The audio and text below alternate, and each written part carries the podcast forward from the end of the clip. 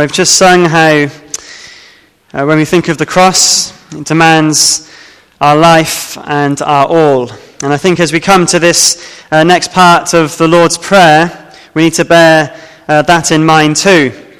I said last week that if you were uh, sitting comfortably, uh, by the end you wouldn't be. Uh, however, I found, um, I don't know whether I gave a false uh, pretense uh, there or something like that because we didn't quite finish the message. We only got halfway through. And I don't know about you, but when we finished, I was just amazed at the love of God. And we had a great time of worship last Sunday uh, from the morning when we looked at the extraordinary kindness of God, which was rejected, but which we know by God's grace we have accepted. And then we looked at the extent of our debt and how God has forgiven us. How can we not but praise God? And I think it was good that we finished when we did. But if you are sitting comfortably tonight, I assure you by the end of tonight you will not be comfortable. And I'm uncomfortable as I look at this part of the Lord's Prayer as we forgive our debtors. It's difficult and it's, it's hardcore Christianity. This is, this is tough. And I come, I, I hadn't planned on saying this, but uh, me and Paula were up uh, really late last night talking to uh, my father in law, and he's struggling with this um, really very much. Uh, he's, two of his daughters have suffered abuse, bad abuse, by their ex husbands, and it's tough. This is hard. And as I was preparing this, I was also looking through the prayer diary. And I know there is many situations here where I know that speaking this is not easy and it's not light and it's, it's difficult. I know that. But nevertheless, this is what the Bible says. This is what Jesus commands of us, expects of us, and this is what we must do. So let's look together sensitively and, in, and, and with um, just with receptive hearts to what the Lord is telling us. I know this is hard. And I'm, i say that at the beginning because I struggle with this. This isn't easy. So, we began last week by the beginning of the Lord's Prayer Matthew chapter 6 and verse 12, where it says, Forgive us our debts. And we began by looking at the extent that God has forgiven us. And that's why Matthew chapter 18 was so helpful for us. Matthew 18 is where we're going to spend uh, a lot of our time. Uh, so keep your hand in Matthew 18. Uh, in fact, I would say stay there rather than Matthew chapter 6. Matthew 18, and the parable of the unmerciful servant is so helpful because it explains to us the, the size of the debt that we have to God. And it was, we, we looked at an unpayable debt. It was huge. 200,000 years' wages was the debt. And he was forgiven of that debt. He was forgiven of the debt. And we saw how our debt to God, which is another way of describing sin, is huge as well. But God has forgiven us. He has mercy upon us. And when we pray, forgive us our debts, our God forgives our sins. And we ended last week by looking at the woman who showed overwhelming devotion to Jesus by pouring expensive perfume on his head and washing his feet with her tears and wiping them with her hair. And she was looked at because she was a sinful woman, and, and the Pharisees were saying to Jesus, Well, how can you let this woman do this? And Jesus explained, I tell you, her many sins have been forgiven as her great love shows. Whoever has been forgiven little loves little. Whoever has been forgiven little loves little. And one of the ways we show devotion to God and love for others is by doing the second part of this petition Forgive us our debts as we forgive our debtors. As we think about the debt, we, we talked last week about how we're debtors to God, and we said that it's another way of describing sin. And if we miss uh, a, a, payment, if you like, of if, we, if we're not perfect, we can't make it up. We can't be doubly perfect to make it up to God. And therefore, We can never pay that debt to God. And therefore, Jesus has come and he died on the cross and said, It is finished, paid in full. We understand that we're debtors to God. I think, I hope. But how are we therefore then debtors to each other? How is someone a debtor to me? How am I a debtor to somebody else? Well, think of it this way Jesus summed up the law with two commandments. That is, love the Lord your God with all your heart, with all your soul, with all your mind, and with all your strength. And the second, love your neighbor as yourself. We owe God complete love and obedience to his, through obedience to his commands.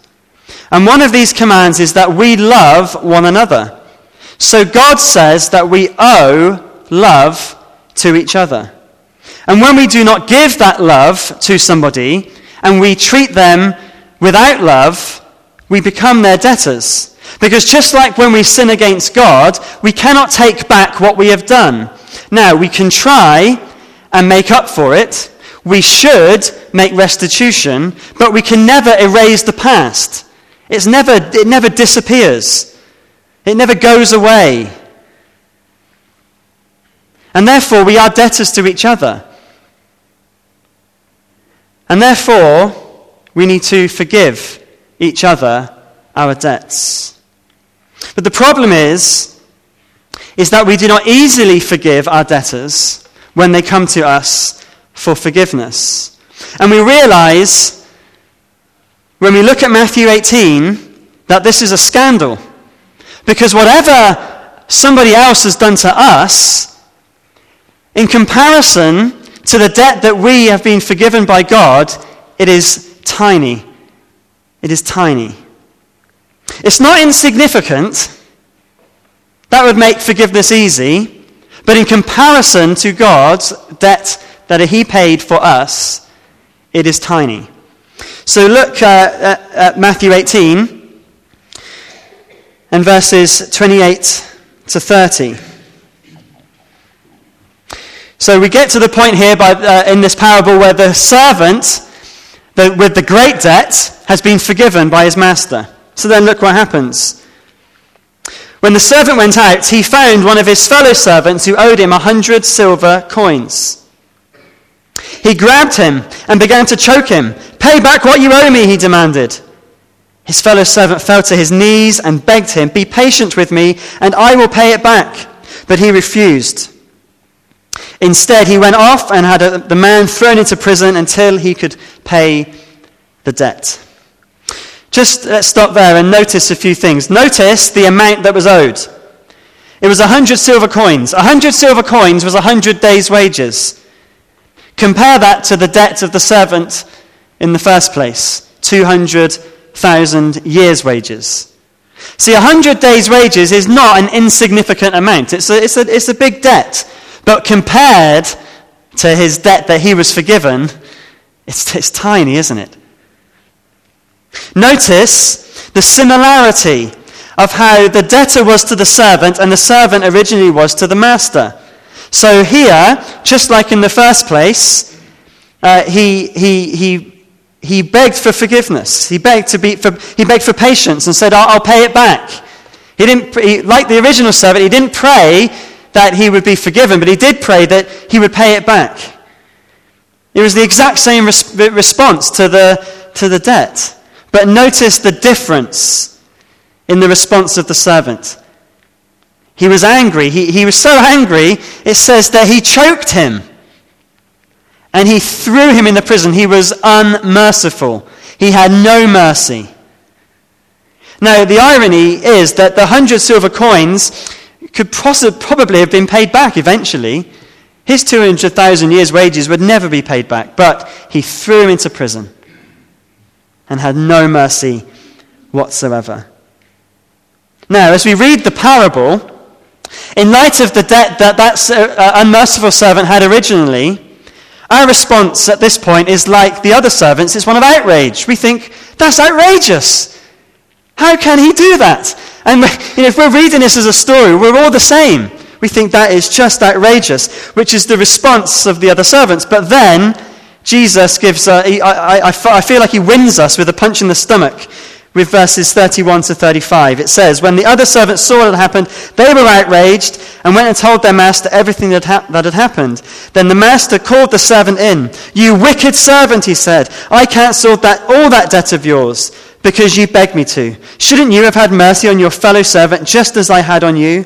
In anger, his master handed him over to the jailers to be tortured until he should pay back all he owed. And then this is the punch for all of us. This is how my heavenly Father will treat each of you unless you forgive your brother or sister from your heart. See, we agree with everything, and then we get to verse 35.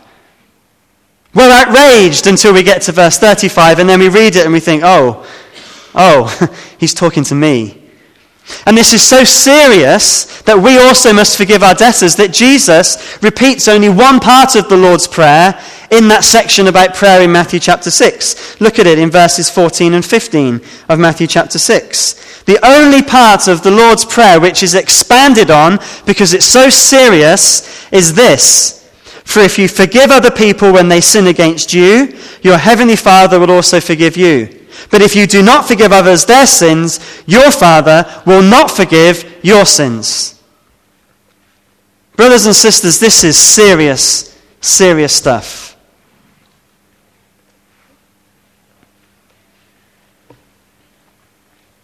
Without that verse 35 in Matthew 18, we would be in total uh, agreement and outrage with this parable. But we know that we are in that verse and we realize that we are the servant, not with the small debt, but with the big debt to our Heavenly Father. And so we must ask ourselves what does this mean? What does this mean? Is Jesus really saying that if I am not forgiving others, then I am not forgiven? Because it's easy for me to stand here and play down the seriousness of this. Because the initial response is surely it's not really as bad as what he's saying. We do the same thing with the rich man that Jesus told to, told to sell everything to. We think, well, it doesn't really mean that. And we can say the same thing here. We can think, well, it's, is it really as serious as what Jesus is saying? Does he really mean, let me ask it again, does he really mean that if I am not forgiving others, then God will not forgive me? And my answer is yes. That is the that is what Jesus says. It's clear here.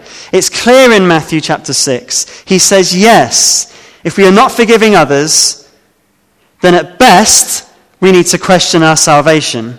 And at worst, we're most likely not God's children. It is that serious.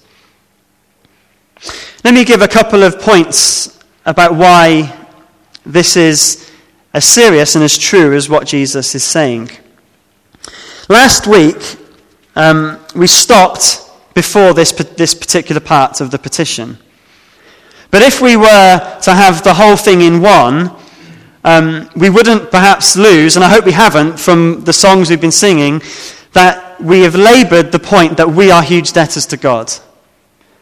We are huge, hugely forgiven hugely forgiven. We are the servant with the 200,000 year wage debt that is impossible to repay, and God has forgiven us. We have sinned against God, we said, in sins of omission, sins of commission, in word, in thought, in deed, multiple times, all the time, in ways we know about and in ways we don't know about, and God has forgiven all of it.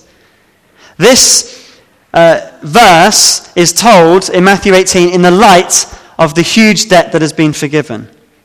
And in the light of that huge debt, our response should be naturally to forgive, forgive others their debts against us because it's what God has done for us, but more so than we can ever forgive anyone else. Whatever anyone else has done, and I'm not playing down the seriousness, but it's never as great as what each of us individually has committed against God. And Jesus tells us to be forgiving. He highlights it here in Matthew 18, and he highlights it in Matthew chapter 6 at the end of the Lord's Prayer.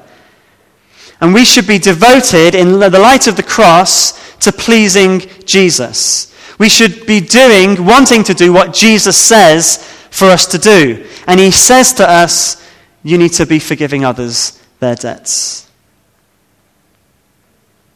Now, the forgiveness of others does not earn our salvation from God. So when we pray, forgive us our debts as we forgive our debtors, it's not saying that if I forgive others, therefore I've earned God's forgiveness. That's not what it means.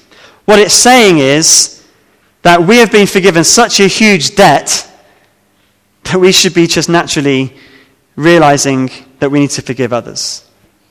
It's a response to the forgiveness that we have from God, not to earn the forgiveness of God. And if we are never forgiving and we're choking people and punishing them for what they have done to us, then it shows that we have not understood the forgiveness of God for us. And it shows if we are never forgiving and at all, and we are totally unmerciful, how can we claim to be Christians?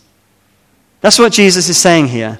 So at best, we need to question Am I really a child of God?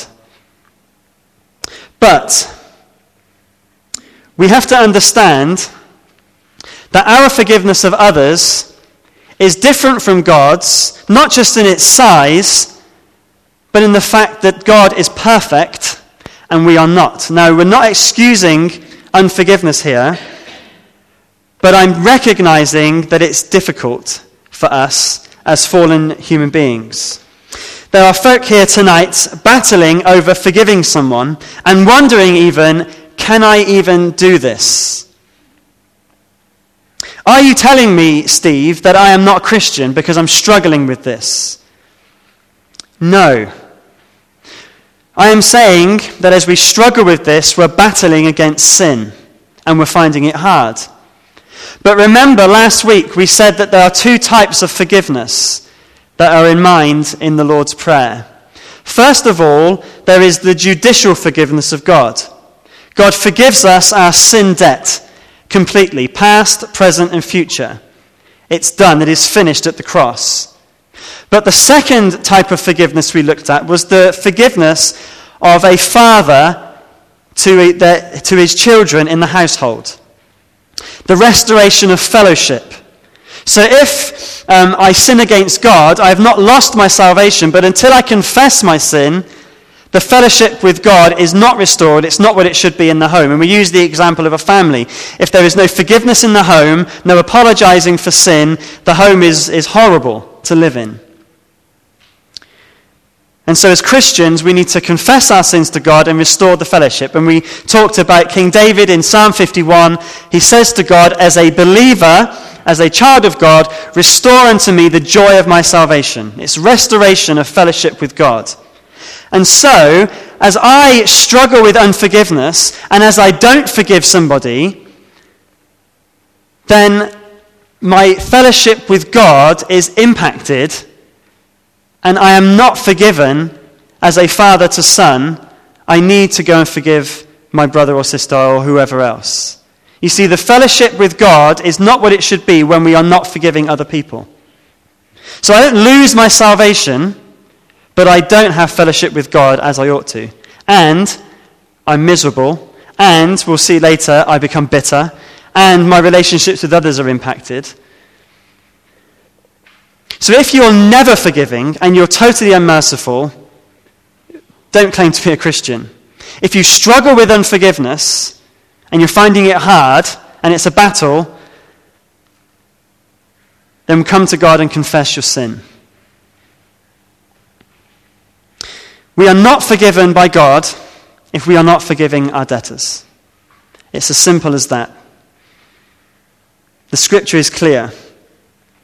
And nothing is more Christ like than when we forgive somebody else.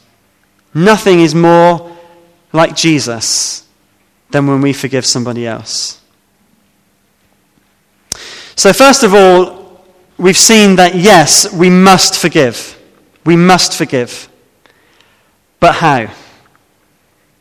How? How can I forgive somebody else? What must I do? What does this look like? Because I realize that this is a struggle for many, and some of you may be wondering, well, okay, I, I realize that my debt is, is huge, and I realize that I'm not to be an unmerciful servant of God, but what does it look like? Well, we've seen the extent, but let's look at what this does look like. On the screen, there are some words from Luke chapter 17. Let me read them to you. In this passage, Jesus is talking about forgiveness of others. In Luke 17, verses 3 to 5, it says, If your brother or sister sins against you, rebuke them. And if they repent, forgive them. Even if they sin against you seven times in a day, and even uh, seven times come back to you saying, I repent, you must forgive them. The apostles said to the Lord, Increase our faith. And I think as we look at that, we pray with the apostles, don't we? Increase our faith. But what does it tell us that we ought to do? Well, first of all, we see that God shows us our sin. When God forgives us, he shows us our sin. What, I'm doing, what I want to do here is show you how God forgives us and therefore how we're to imitate that in forgiving others. And the first thing God does is He shows us our sin. And here He tells others if your brother or sister sins against you, rebuke them. So when we are sinned against, it is right that we approach somebody and say, you know what, this really hurt me. What you have done is wrong. Now, sometimes there may be a miscommunication, and maybe we don't need to go in and say it is wrong, but we need to be communicating with one another and talking to one another. Sometimes I've done things wrong to people that I don't even know that I've done. And unless someone had come to me and told me, I would not have known to seek forgiveness. And sometimes we can be so angry with somebody and so bitter as it we let it go on, and they didn't even know that they've done anything wrong. If your brother or sister sins against you, rebuke them. It is right that we go and we talk and we have dialogue. Sometimes things are just obviously wrong and we need to go and rebuke. Sometimes, in fact, I would say most of the time, we need to be sensitive and go and talk about what is wrong. This is especially true in our homes. In our homes, it is especially true because in, in, in home life, in family life, there is friction often, isn't there? That can happen with, uh, between spouses, between children. There, there's friction. And we need to go and not always just go and say, You're wrong. You're, you, you're doing me wrong. But we need to go in and talk. Say, Look, I'm struggling with this. Uh, what you're doing is, is hurting me. Um, uh, we need to talk about this and pray together. And I would encourage you in this way as well. Um, most cases of forgiveness can be really, uh, oftentimes, sorry, they can be really complex, but most times, just, they can be reconciled with just a conversation. And in the Christian home, let us be the ones to take the initiative and go and say, we're struggling here, let's, let's sort this out. Take the initiative, go and sort it out. It's really important that we, we do that. If your brother or sister sins against you, rebuke them. Because God does that to us. When we sin against God, He doesn't hide away and pretend He doesn't notice. He tells us when we have done wrong and shows us so that we can confess our sin to Him.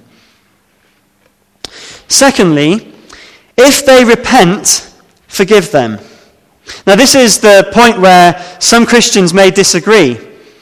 But here Jesus says, if they repent, forgive them. I cannot forgive somebody who has not sought forgiveness and has not sought repentance. God does not do that. If I do not confess my sin to God, He will not forgive me of my sin. And it's the same with us. And Jesus, in this, these verses, highlights repentance twice. If there is no repentance, there is no forgiveness. And that means, too, that if someone comes to you and just says, oh, I'm sorry, and makes no uh, repentance whatsoever, they're not sorry.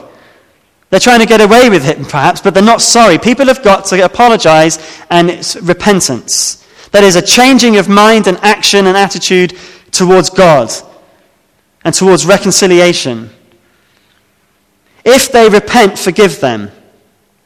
So if someone does not repent of sin, if someone does not apologize for what they have done and confess it to you, we cannot forgive. But we must always be ready to forgive. And that's the key. God is always ready to forgive us. He says, Even if they sin against you seven times in a day and seven times come back to you saying, I repent, you must forgive them. Be ready to forgive. However many times, we cannot forgive the unrepentant, but we must always be ready to forgive them. God does everything possible to make it easy for us to be forgiven by Him. He makes it possible for forgiveness. He makes the way of salvation open to us. And we must do whatever we can to be open and ready to forgive those who have sinned against us. If they don't seek forgiveness, we can't forgive them, but we must always be ready. We must always be ready. No wonder in this passage the disciples, the apostles said to the Lord, Increase our faith. And that's the prayer that we need to pray with this, isn't it? Increase our faith. But finally, there's one other place I just want to read to you because we must be ready to forgive, but at the same time, we must not be bitter and angry and, and live in what's happened and never move on and live lives of just being bitter all the time. Uh, Paul writes to the church at Ephesus in Ephesians chapter 4 uh, and verse uh, 30. Let me just read you some words that he says to the church there. He says, Do not grieve the Holy Spirit of God, with whom you were sealed for the day of redemption. Get rid of all bitterness, rage, and anger, brawling and slander, along with every form of malice. Be kind and compassionate to one another, forgiving each other, just as in Christ God forgave you. So, how does God treat us? He is kind. He is compassionate, despite having been sinned against, uh, against grossly by us. And we're to forgive one another in this way, just as God in Christ forgave you. In the same way. So unforgiveness, it says in, Paul says, grieves the Holy Spirit, and it brings out all of what we are to get rid of. So if we are uh, unforgiving and we're living in what's happened, we become bitter, full of rage and anger, brawling and slander and malice. We're angry, we want our own back. And, and, we're, and we are miserable. It's, it's a miserable thing to live in anger and bitterness and rage and, and malice. Even when someone is not repenting of sin and there is not much chance of them ever seeking forgiveness, we must still not have the bitterness in our heart. We must be ready to forgive, just as in Christ Jesus God forgave us. And is always ready to forgive us when we come to Him and confess our sin. Lord, increase our faith. I don't say these things lightly tonight. I recognize that for many this is extremely hard teaching. And so I encourage you to keep looking to the cross. Looking to the cross where you were forgiven that huge debt. If you forget the cross and take your eyes off of what Christ has done, you will never be able to forgive anybody. But when we keep in mind what Jesus has done, we will be able to forgive. We must rebuke those that sin against us. We must tell them what's wrong. We must forgive those when they repent. We must be ready to forgive, but we must not hold it, hold on to it, and never let go and live in bitterness for the whole of our lives. I'm going to close with a story. Uh, some of you will be familiar with this story. Um, this is the story of uh, told uh, by Corrie ten Boom. Now, she was a lady who was taken by the Nazis into a concentration camp. And in the concentration camp, her sister Betsie, who comes up in the story, uh, was killed. And this story tells an amazing story of forgiveness that I hope uh, speaks practically into all of our hearts as we struggle uh, with this. So, this is Corrie ten Boom speaking. It was in a church in Munich that I saw him, a balding, heavy set man in a grey overcoat, a brown felt hat clutched between his hands. People were filing out of the basement room where I had just spoken, moving along the rows of wooden chairs to the door at the rear. It was 1947, and I had come from Holland to defeated Germany with the message that God forgives. It was the truth they needed most to hear in that bitter, bombed out land. And I gave them my favourite mental picture. Maybe because the sea is never far from a Hollander's mind, I like to think that they were forget, forget, that's where their forgiven sins were thrown. When we confess our sins, I said, God cast them into the deepest ocean, gone forever. The solemn faces stared back at me, not quite daring to believe. There were never questions after a talk in Germany in 1947. People stood up in silence. In silence, collected their wraps. In silence, left the room. And that's when I saw him, working his way forward against the others. One moment I saw the overcoat and the brown hat, the next, the blue uniform and a visored cap with its skull and crossbones. It came back with a rush. The huge room with its harsh overhead lights, the pathetic pile of dresses and shoes in the center of the floor, the shame of walking naked past this man. I could see my sister's frail form ahead of me, ribs sharp beneath the parchment skin. Betsie, how thin you were. Betsie and I had been arrested for concealing Jews in our home during the Nazi occupation in Holland. This man had been a guard at Ravensbrück, concentration camp where we were sent. Now he was in front of me, hand thrust out. A fine message, Fraulein. How good it is to know that, as you say, all our sins are at the bottom of the sea. And I, who had spoken so glibly of forgiveness, fumbled in my pocketbook rather than take that hand. He would not remember me, of course. How could he remember one prisoner among those thousands of women but I remembered him and the leather crop swinging from his belt. It was the first time since my release that I had been face to face with one of my captors, and my blood seemed to freeze. You mentioned Ravensbrück in your talk, he was saying. I was a guard there. No, he did not remember me. But since that time, he went on, I have become a Christian. I know that God has forgiven me for the cruel things I did there, but I would like to hear it from your lips as well. Fraulein, again the hand came out. Will you forgive me? And I stood there, I whose sins had every day to be forgiven and could not. Betsie had died in that place. Could he raise her slow, terrible death simply for the asking? It could not have been many seconds that he stood there hand held out, but to me it seemed hours, as I wrestled with the most difficult thing I had ever had to do. For I had to do it. I knew that.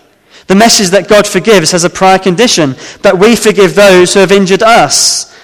If you do not forgive men their trespasses, Jesus says, neither will your Father in heaven forgive your trespasses.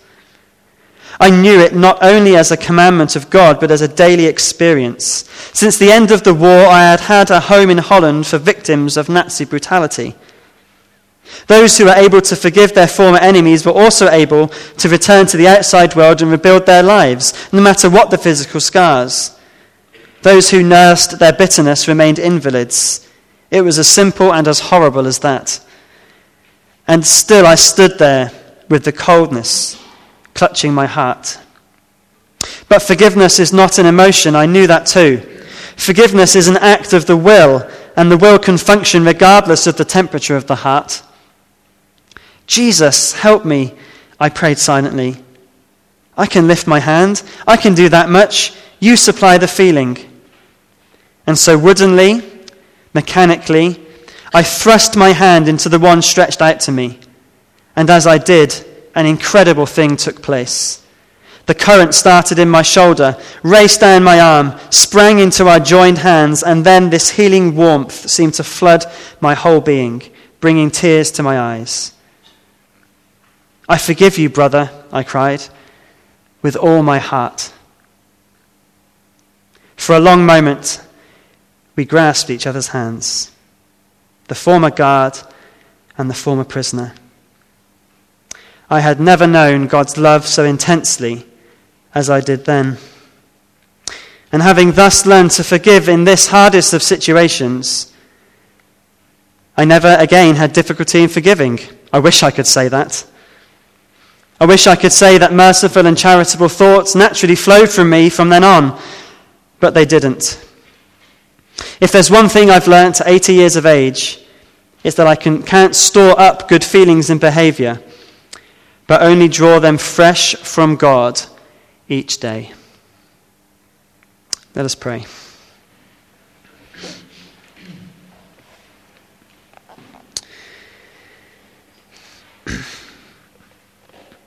Dear Father in heaven, many of us struggle to forgive our debtors.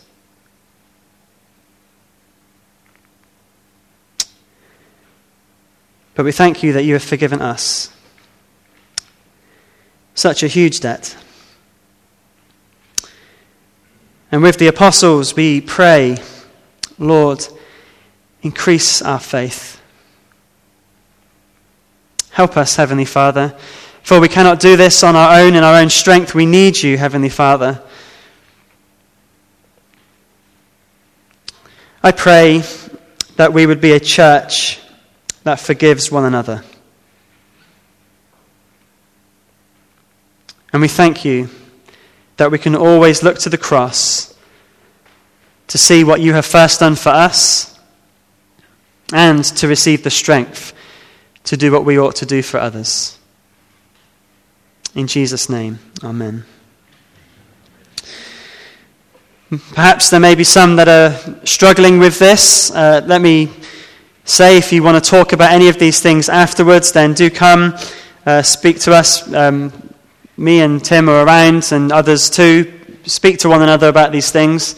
We this is hard, but it's something that we need to do, and it's something that we need to get right. So let's uh, not be afraid to talk to one another, encourage one another, help one another, pray for one another after we've finished uh, the service. But let's close with a couple of songs in response to this. Uh, first of all, we're going to sing uh, Grace Unmeasured as we think of the grace that God has